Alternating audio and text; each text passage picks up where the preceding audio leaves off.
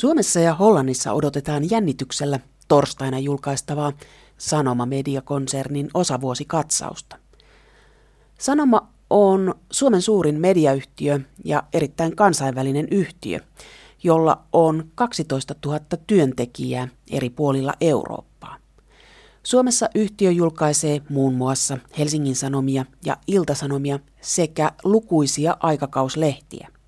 Yhtiöllä on myös televisiokanava Nelonen. Hollannissa Sanomilla on kolme televisiokanavaa ja sata aikakauslehteä, joissa on 2000 työntekijää. He odottavat jännityksellä, aikooko yhtiö karsia toimintojaan. Sanoma osti vuonna 2011 kaksi kolmasosaa hollantilaisesta SPS-mediayhtiöstä ja kauppahinta oli 1,2 miljardia euroa.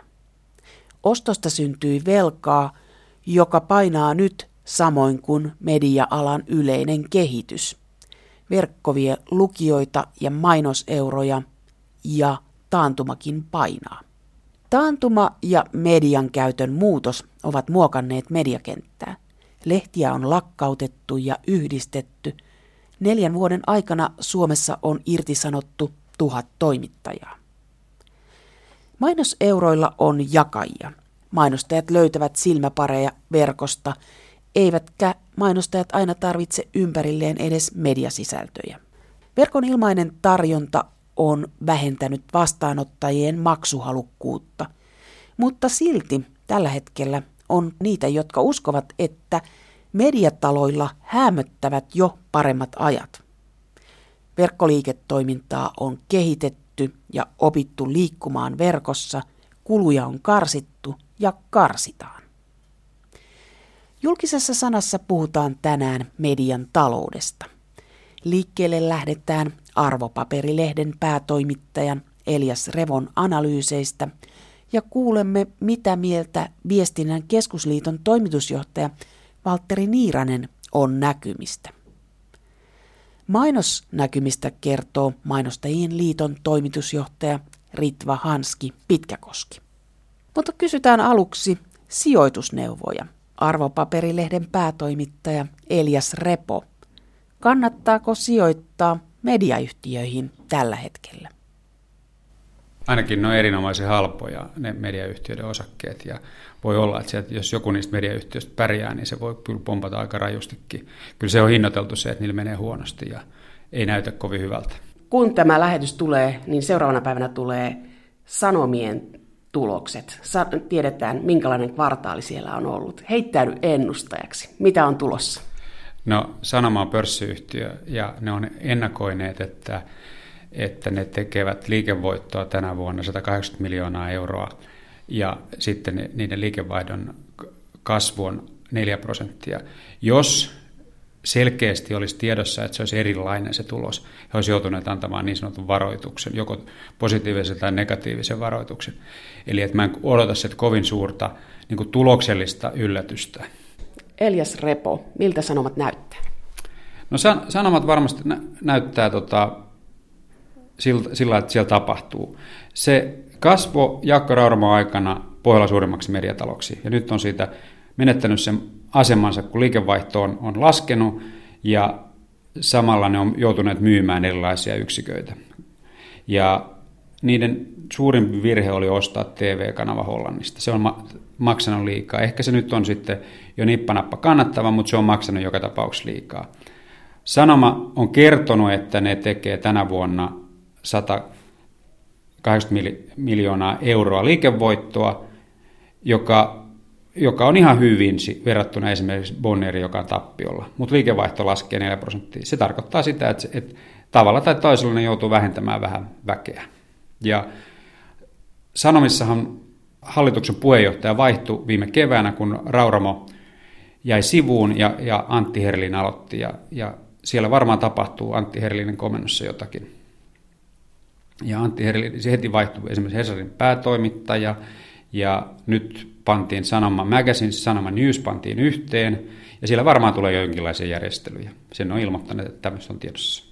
Jos liikevaihto laskee, niin kuin Sanomalla on tehnyt ja useammin mediayhtiöllä, niin sehän tarkoittaa sitä, että, että tota, tuotot laskee ja sitten sit myös kuluja on laskettava. Ja kulut on siitä selkeät mediayhtiöille, että ei oikeastaan muuta, muita kuluja kuin henkilöstö. Ja silloin väistämättä tulee yhtälö, jossa henkilöstövähennyksiä on tehtävä. No mutta onhan painokulut, jakelukulut. No niin, no joo, on painokulut ja jakelukulut, mutta sitä jokainen voi itse päätellä, että mitä siitä seuraa, jos lehtiä jaeta tai, tai tota, jos lehtiä ei paineta, niin miten paljon siinä säästetään. Totta kai ne säästöt tehdään ensin, mutta väistämättä tuommoisen liikevaihdon laskun jälkeen, niin siinä jollakin tavalla tulee henkilöstöjärjestelyjä. Eli YT-kierrokset alkavat.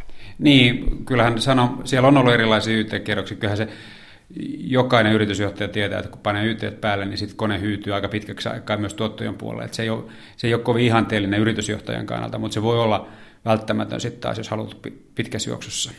Elias Repo, kun sä katsot näitä Suomessa toimivia isoja mediayrityksiä ja katsoo niitä kahden vuoden ajalta, mikä on syynä, että ne tällä hetkellä sakkaa niin pahasti?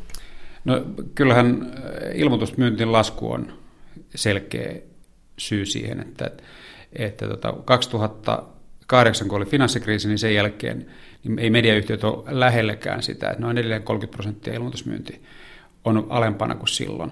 Ja tänä vuonna, viime vuoteen nähden, joka ei ollut mikään erinomainen vuosi, on mediamyynti laskenut hyvin paljon.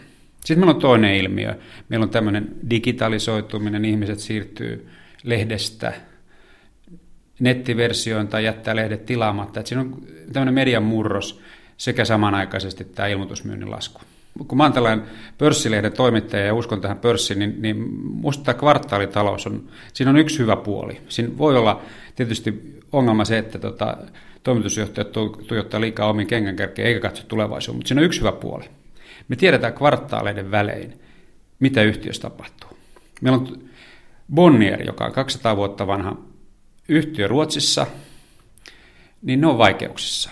Ne teki viime vuonna tappiota ja niillä on 800 miljoonaa euroa velkaa, joka on valtavasti siihen sille firmalle. Ne on tehnyt huonoja ostoksia etenkin Amerikasta, on niin Suomessakin. Suomessakin huonoja ostoksia? No mä luulen, että ne on, et, et, että ne on panneet rahaa tänne. Et, et ne, niin Suomen ostokset on maksaneet aika paljon. Mutta kun se ei ole pörssiyhtiö, niin me ainoastaan tiedämme vuoden 2012 tuloksen. Me ei tiedetä tästä vuodesta yhtään mitään. Ne ei ole ennustaneet mitään. Et siinä mielessä Sanoma on paljon parempi yhtiö. Ja jos vielä tätä, puhutaan hetki Bonnierista, niin Bonnierin kriisi, ehkä pahinta mitä niille sattui, oli se, mitä ne osti Amerikasta. Ja toukokuussa ilmoitettiin, että Jonas Bonnier, joka ehti viisi vuotta olla toimitusjohtajana, kirjailija, mainio mediapersona, niin jättää yhtiön. Et siellä tehtiin kyllä suuria henkilömuutoksia. Niin, niin nämä suomalaiset, Bonnierin Suomessa omistamat yhtiöt.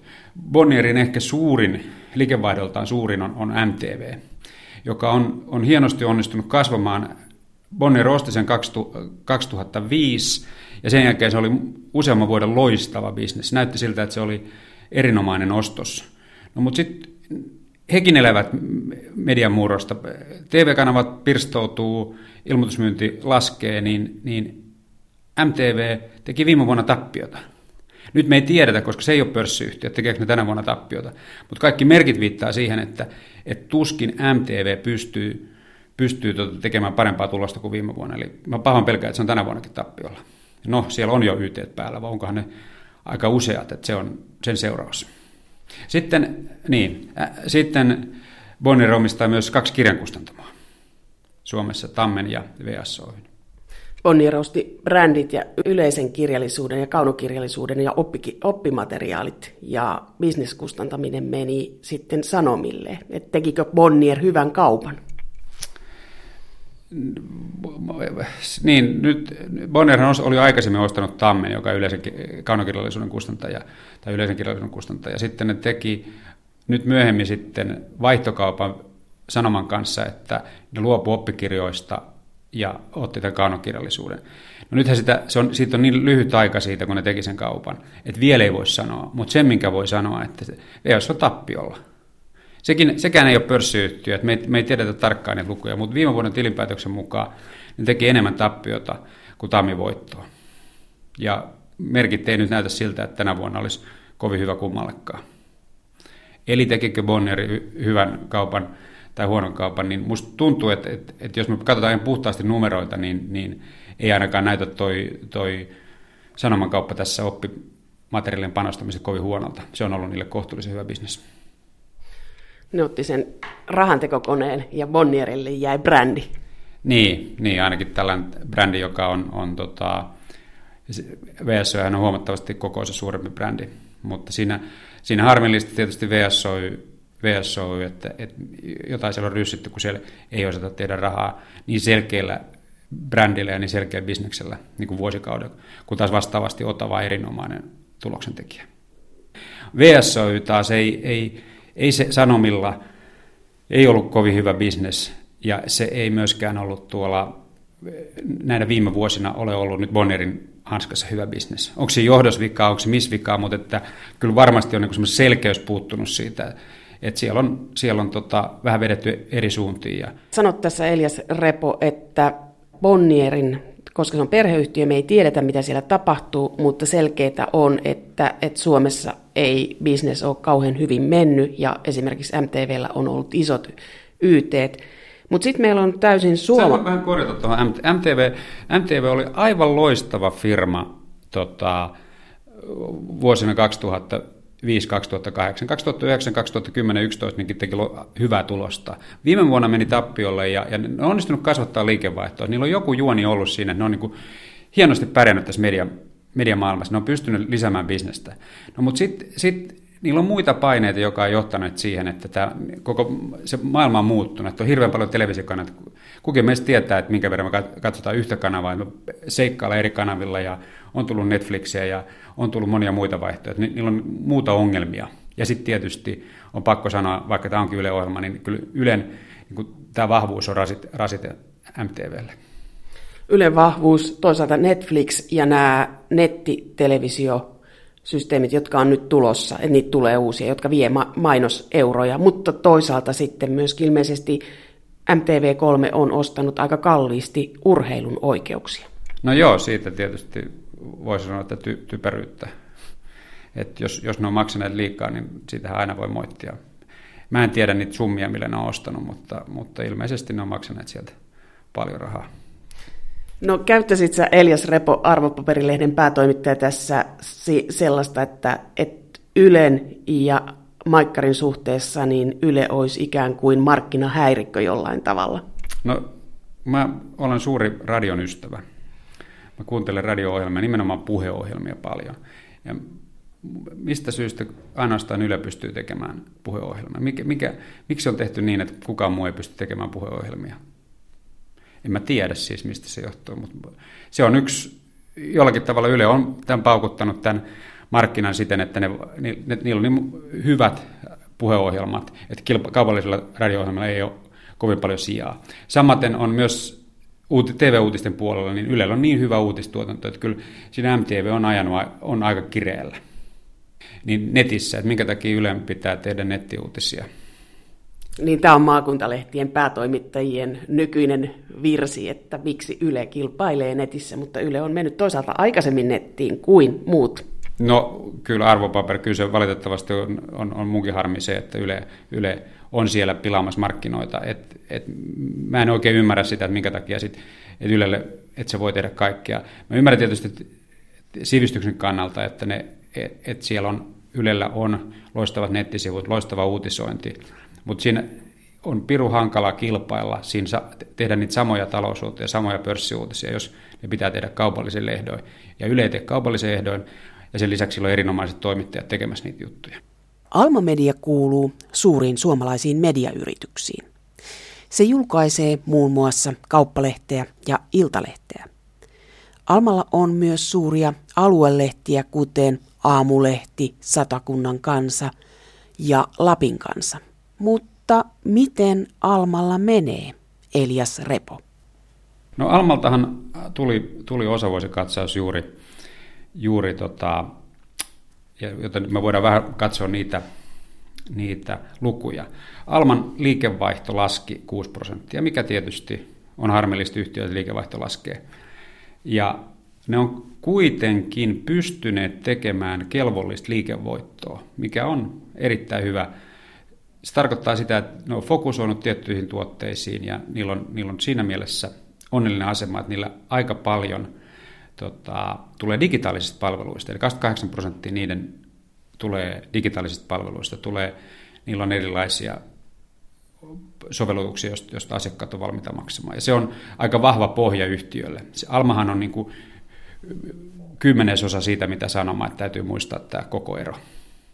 Mutta tämä kuulostaa siinä mielessä hyvältä, että Alma on pystynyt digitaalisella puolella keräämään jo tuloa, koska maakuntalehtien ongelma ilmeisesti on, että tämä digitaalisuus on vähän kanger, tai digitaalisuus kangertelee. Joo, kyllä se Almallakin on, on lehtiä, Satakunnan kansa, Lapin kanssa, on se, maakuntalehdet, ne on ongelmissa, kun siellä, siellä, siellä on samanaikaisesti ihmiset jättää tilaamatta lehdet ja sitten K-kauppa ja S-Market ilmoittaa, että me ei ilmoiteta enää teidän lehdissä, niin siinä on, niin kuin, siinä on kaksinkertainen tämmöinen harmi siinä, siinä toiminnassa. Kumpi tulee ensin? K-kaupan ilmoitus, me ei mainosteta, vai tilaajien lopet, tilaajat sanoo, että me lopetetaan tilaaminen? No sellaista, tämmöistä ilmiötä on, on K-kaupat on ilmoittaneet, että ne vähentää ilmoittelua tota, maakuntalehdissä ja lehdissä, ja sitten samanaikaisesti ihmiset on vaihtaneet, luopuneet lehtitilauksista. Että nämä on kyllä yhtenäisiä ilmiöitä, ei nämä, ei nämä toisista riippuvaisia ilmiöitä. Kun mä oon tällainen pörssilehden to, toimittaja, niin mulla on tämmöinen tota, ihalun kohde, tai että seurannan kohde on Warren Buffett tuolta Yhdysvalloista, maailman rikkaan sijoittaja, niin hän on viime aikoina ostanut lehtitaloja osakkeita, Pien, just tällaisia. Ja sillä on yksi syy. Niillä on määräävä markkina-asema tietyssä paikassa ja niillä on hinnoitteluvoimaa. Et mä uskon, että satakunnan kansa, Lapin kansa pystyy, pystyy pärjäämään bisneksessä, jos ne vaan vähe, ymmärtää sen, että se liikevaihto laskee ja pitää pienemmän kululla tehdä. Niillä on, niillä on määräävä markkina-asema siinä kohderyhmässä. Elias Repo, puhut täysin poikkeuksellisesti, mitä muut puhuvat tällä hetkellä mediabisneksestä. No se, kyllä, mutta mut, sehän on aika hurjaa, jos, jos, jos pitää bisnestä pyörittää että sillä, että se joka vuosi laskee, niin sehän tarkoittaa, että väkeä pitää vähentää. Ja tietenkin nämä lobbarit on sitä mieltä, että on, on, on toista mieltä, mutta kyllä, kyllä tässä on nähtävissä, että, mediayhtiöt edelleen tekee fyrkkaa. Minusta hyvä ilmiö esimerkiksi Almasta on se, että Niklas Herlin, joka ymmärtää mediaa ja sijoittaja, on nostanut 10 prosenttia siitä. Hän meni viime vuonna hallitukseen. Sitten toinen ilmiö Almassa pitää musta niin kuin huomioon arvoinen on se, että siellä vaihtui hallituksen puheenjohtaja, Harri Suutari tuli puheenjohtajaksi. Eli tässä arvopaperilehden päätoimittaja luottaa mediaan ihan, voi sanoa, että aika, aika niin kuin luottavaista puhetta siihen, että notkahdus tulee, mutta sen jälkeen nousu alkaa. Niin, no, siis ainakin siitä, mistä me ollaan varmaan, että notkahdus on tullut. Ja, ja esimerkiksi jos katsotaan Otavaa, Otava mediaa, niin sehän on aivan loistavaa tulosta tehnyt ja ei, ei toi Almankaan alkuvuoden liikevoitto mikä huono ollut. Mistä Otava Media, te, mikä sen tuloksen takana on? Mikä siellä tekee sitä tulosta? No Otavassa on kaksi osaa. Otavassa on, on kirjojen kustantaminen ja sitten on vanha yhtyneet, eli tämä lehden kustantamustalo. Siellä on ollut hyvin tiukka, tiukka tota, kulukuri, henkilöstökuri, tai siis tämmöinen, että ei ole palkattu paljon väkeä, ei ole paljon hörhöilty, ja sitten on, on panostettu laatu. Kyllä, kyllä lukijat tietää sen, että, että tota, laatu myy. Ja niillä on hyviä laadukkaita kirjoja, joilla ne on pärjänneet hyvin. Entäs lehdet? Otava Media ei ole lakkauttanut lehtiä. Ei ole ainakaan vielä lakkauttanut lehtiä, ja niillä on hyviä tuloskoneita, on tota, lehtinä. Tekniikan maailma on varmaan yksi parhaimpia aikakauslehtiä tuloksen tekijänä. Seura ja Suomen Kuvalehti myöskin. Tekniikan maailma on kannattava tai hyvinkin kannattava, vaikka sen levikki on laskenut. Tämä täytyy muistaa. Otavassa, Otavahan on, on ollut Rempää ja nyt viimeksi, viime ajat oli Rempään yhtiö. Se on upea suoritus, mitä hän on vetänyt viimeisen vuosien aikana, että hyvin tiukasti pysynyt, pysynyt tietyllä segmentillä ja siinä mielessä, että siellä on ollut yksi johtaja ja nyt ensi, syk, ensi keväänä, kun on yhtiökokous, niin tietääkseni oli Rempää jää jää pois siitä ja ruoriin astuu sitten Henrik Ehrnroth, joka varmaan sitten edelleen, edelleen teollisuusmiehenä ymmärtää tätä bisnestä ja on toki, suku, on toki tätä reempää sukua. Ja minusta se on hyvä ilmiö siis, että meillä on sekä Almassa, Sanomissa ja, ja ja pian Otavassakin niin kuin johdossa todellisia teollisuusmiehiä. Todellisia teollisuusmiehiä, mutta esimerkiksi Sanomien hallituksessa ei ole enää yhtään journalistitaustasta hallituksen jäsentä. Ei, se on totta, joo. Ja, ja en tiedä, itse ollut journalisti ja jutellut ihmisten kanssa, jotka on journalistitaustaisia, jotka ei ole journalistitaustaisia, niin on se tietysti pulma, mutta en mä nyt näe sitä maailman suurimpana ongelmana. Kyllä se, kyllä se suure, suurempi asia on se, että minkälainen on hallituksen puheenjohtaja ja minkälainen yhtiön johto.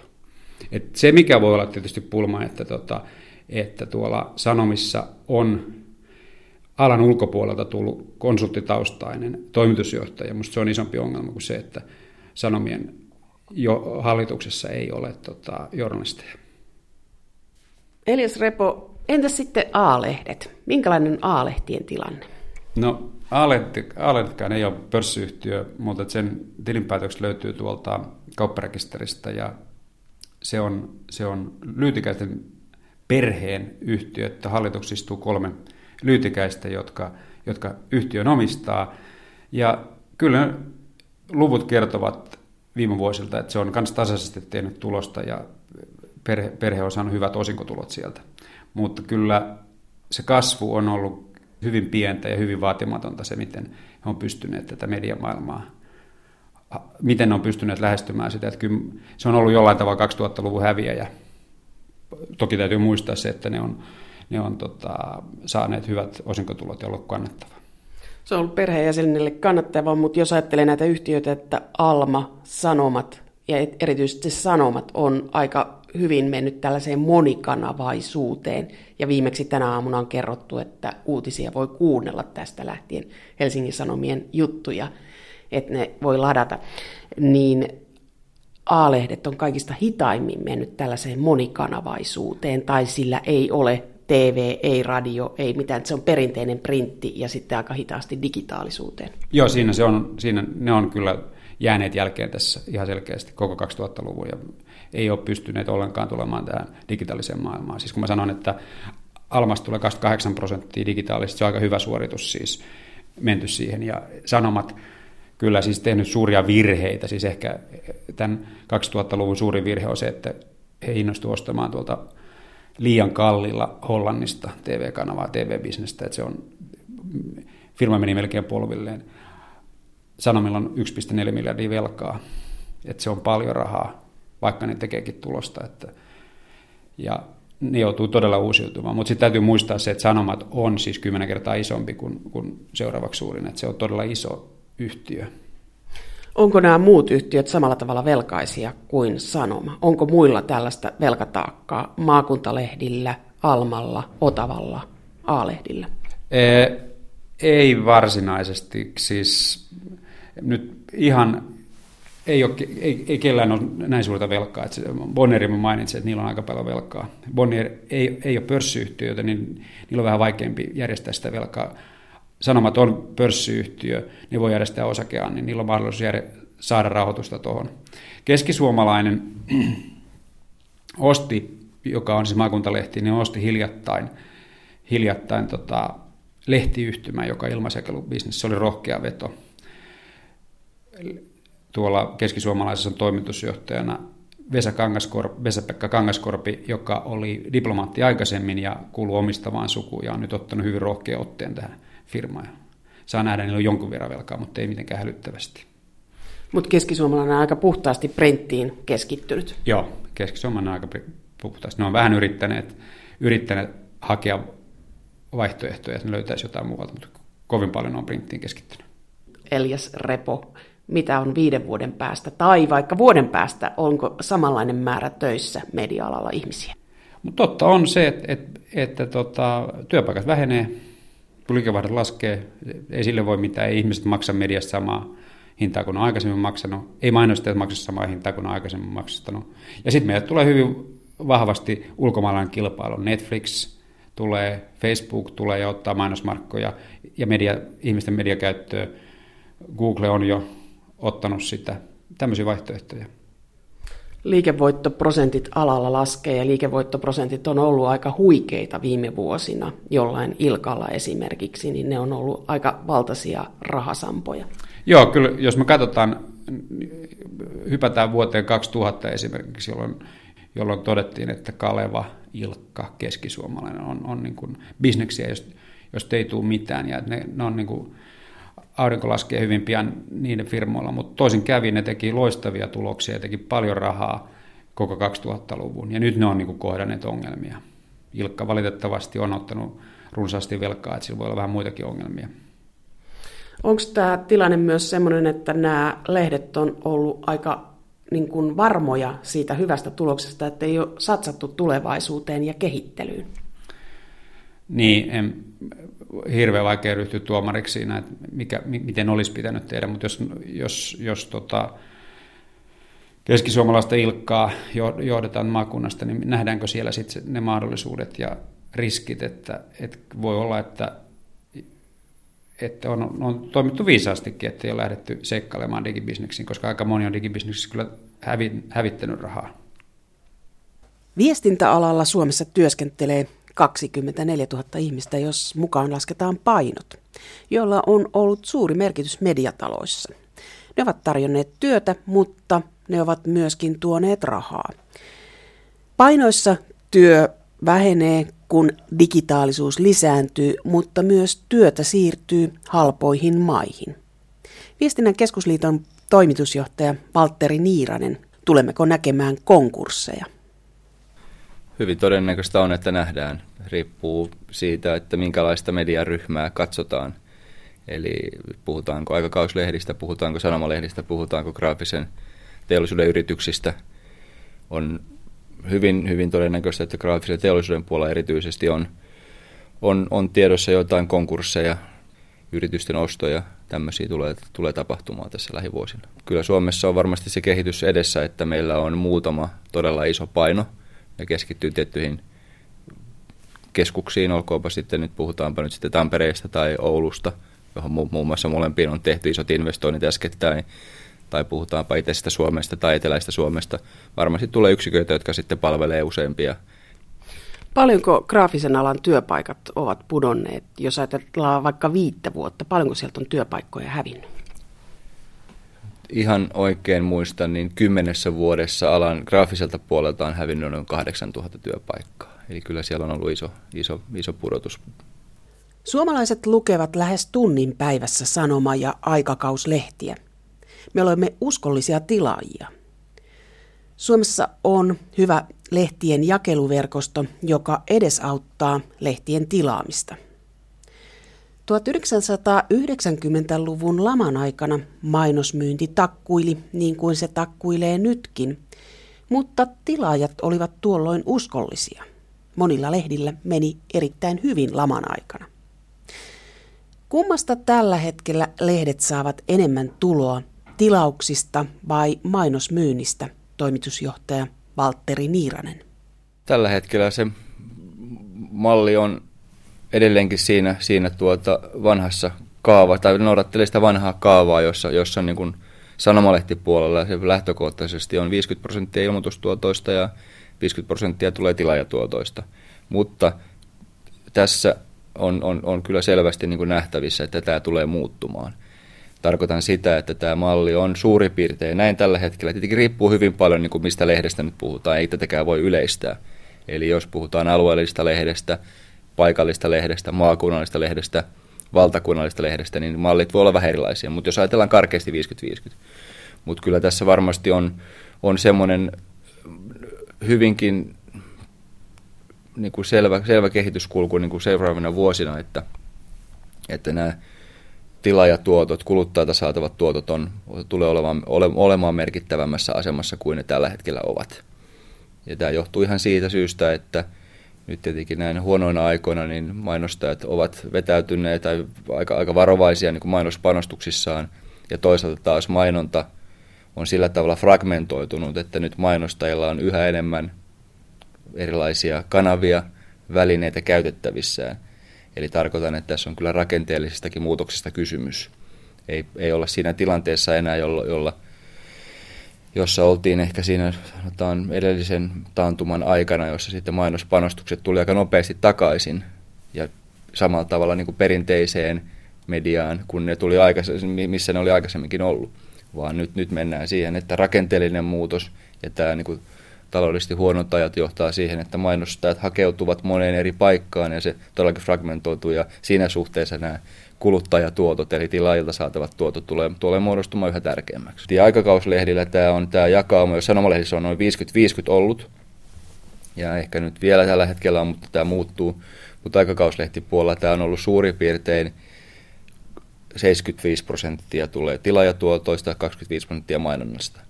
Ja, ja tässä yhtä lailla tulee varmasti tapahtumaan se, että niin kuin mainos, mainos- ja ilmoitustuottojen osuus tulee vähenemään, ja silloin se, niin kuin, jos 75 prosentista mennään paljon ylöspäin, niin kohtalaan tilanteessa, jos kaikki tuotot tulevat, tulevat tuota kuluttajilta. Mutta niin se korostaa vain sitä, että kuluttajien maksamat, maksamat niin kuin sisällöstä maksamat, maksamat maksut muodostuu niin kuin todellakin merkittävämmäksi kuin ne tällä hetkellä on. Olkoonpa ne isoja vuosimaksuja, niin kuin vuositilaustyyppisiä, olkoonpa ne yksittäisiä maksuja yksittäistä artikkelista tai jostain kokonaisuuksista, ne vaan tulee muodostumaan tärkeämmäksi. Tämähän tarkoittaa hyvää sen kaltaisille pienille yrittäjille, kuten Longplay, joka myy pelkkiä juttuja mm. ilman mainoksia netin välityksellä. Niin tä- tällainen saattaisi lisääntyä, mutta se panostus siihen omaan sisältöön on tällä hetkellä vaakalaudalla, että työpaikkoja vähenee, niin miten nämä lehdet saa tulevaisuudessa vakuutettua tilaajan sitten? Se on erittäin tärkeä kysymys ja nimenomaan tässä korostuu se, miten, miten paljon siihen sisältöön pitää panostaa ja pitää oikeasti panostaa siihen laatuun. Jos, jos katson sitä, niitä, niitä panostuksia muun muassa siihen, mitä, mitä on tehty tälle digitaaliselle puolelle, niitä on tehty todella merkittävästi ja siinä on ollut se ongelma, että kun, kun siihen on jouduttu, oikeasti jouduttu vain laittamaan kustannuksia tietämättä siitä, että minkälaisia tuottoja tästä digitaaliselta puolelta saadaan. Nyt ollaan tultu siihen tilanteeseen, että se digitaalinen puoli on muodostumassa, tietenkin printin ohella, mutta muodostumassa hyvin tärkeäksi.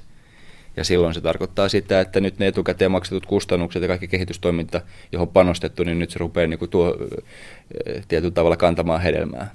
Kun katsoo viimeisiä muun muassa Levikitarkastuksen kansallisen mediatutkimuksen tuloksia, niin kyllä sieltä näkee, että ihmiset lukevat yhä merkittävässä määrin painettuja lehtiä, mutta sen lisäksi on tullut hyvin paljon lukemista sekä tablettien erilaisten niin kuin uuden tyyppisten päätelaitteiden että myös älypuhelinten kautta, jolloin se tarkoittaa sitä, että yhä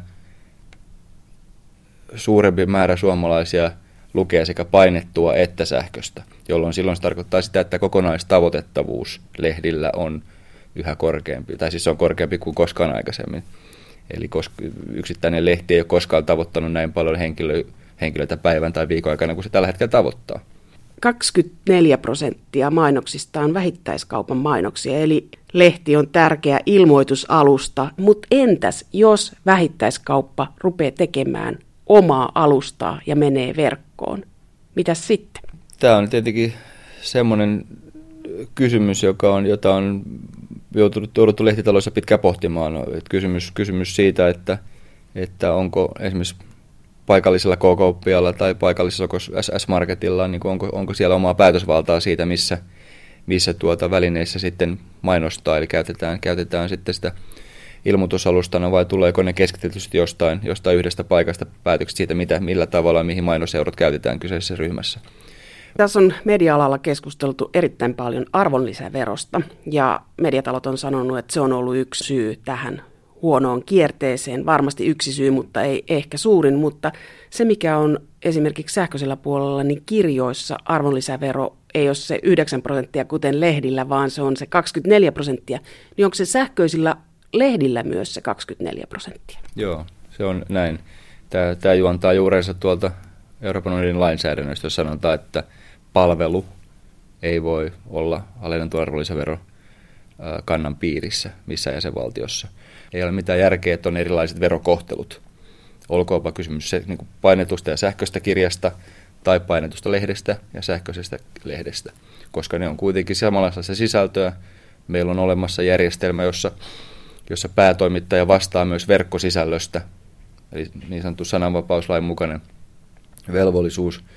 Ja, ja siihen liittyy se, että, että, että tämmöisillä aineistoilla voisi hyvin myös arvonlisäveron näkökulmasta niin kuin samalle sisällölle, mikä on painetussa ja sähköisessä, niin, niin kuin määritellä se samanlainen verokanta. Meillä oli pitkään, melkein 50 vuotta, meillä oli tämä lehdistölle niin kuin suotu nollaverokanta, joka sitten muutettiin tämän nykyisen hallituksen alkutaipaleella.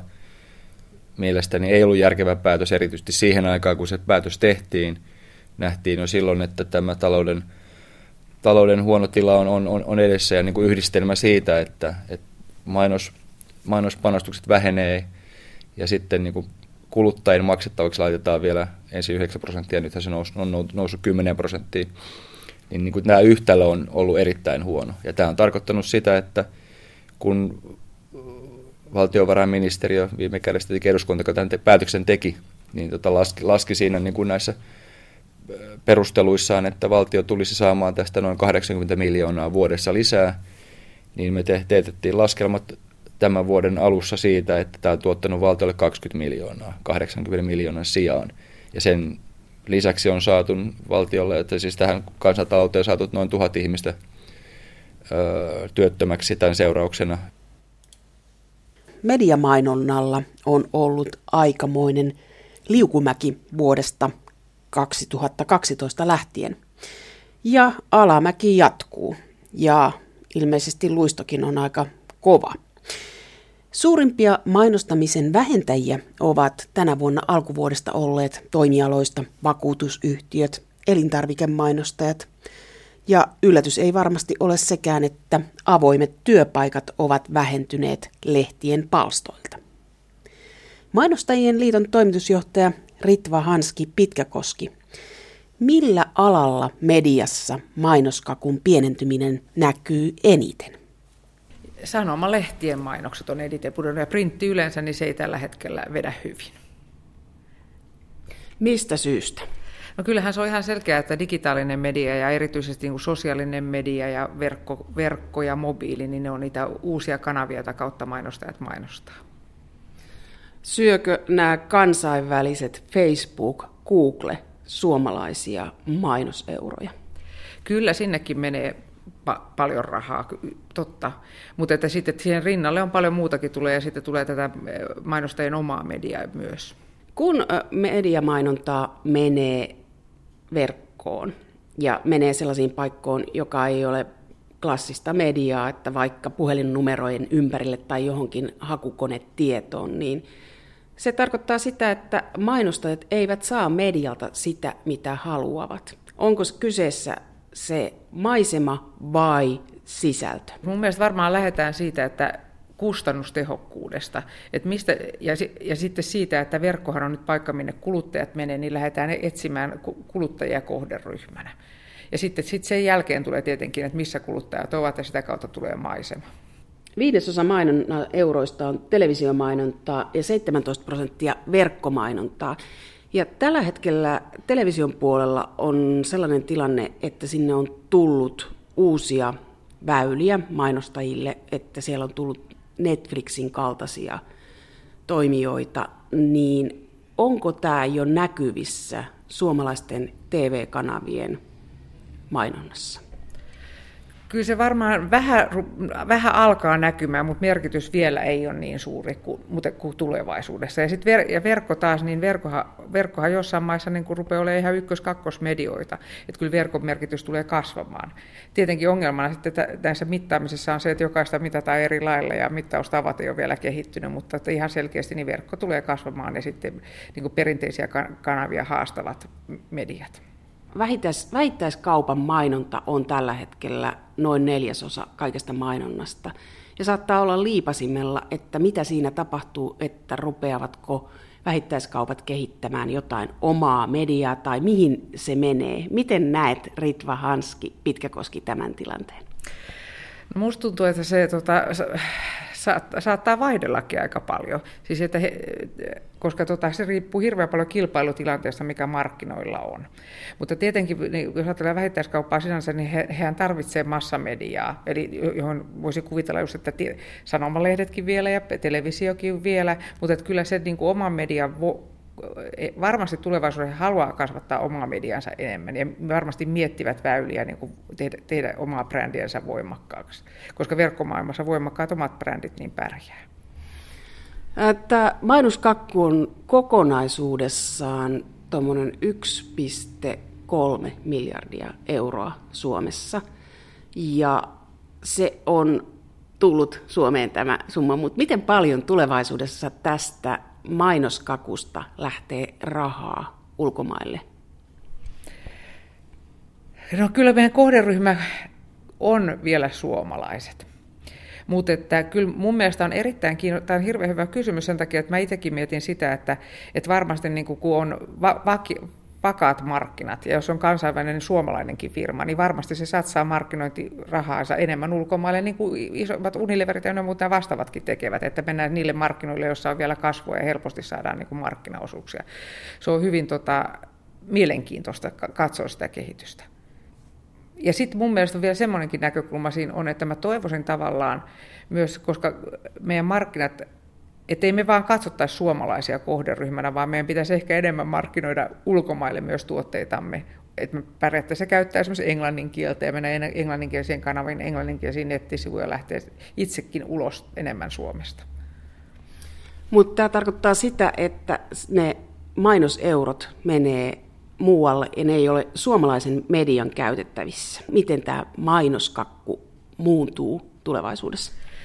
No en mä, siis kyllä varmasti tuli jossain pitkällä aikavälillä, varmastikin, mutta että lyhyemmällä aikavälillä mun mielestä niin kyllä e, e, enemmän markkinointipanostuksia menee to, tota, inve, noihin verkkoinvestointeihin, koska tällä hetkellä niin nehän on hirvittävän suuria, jos laitetaan omia verkkosivuja ja uudistetaan verkossa, tehdään näitä juttuja ja joskus nauretaankin tällä puolella, että onko ne, pitääkö IT-investoinnit olla IT-osaston vai markkinointiosaston alla.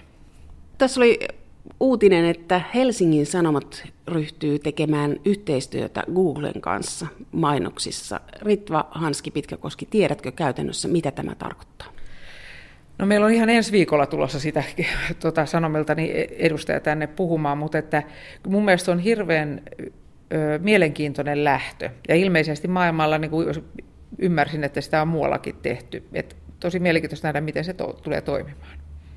Mitä se tarkoittaa taloudellisesti, jos vaikkapa maakuntalehdet ryhtyvät liittoutumaan tai tekemään, yhte, tekemään yhteistyötä Googlen kanssa? Mitä tämä, mitä tämä tarkoittaa niin kuin suomalaisilla mediamarkkinoilla? No mä toivon sitä, että se tota, selkeyttäisi ostamista, koska median ostaminen on se, itse asiassa niin kuin melko haasteellista ja varsinkin vielä kun ostetaan monimediaa ja mediat on erilaisia ja kohderyhmät vähenee ja ynnä muuta, niin mä toivoisin sitä, että se helpottaisi ostamista. Seuraava saattaa olla Facebook, joka tulee näille markkinoille tekemään yhteistyötä ja jakamaan kakkua.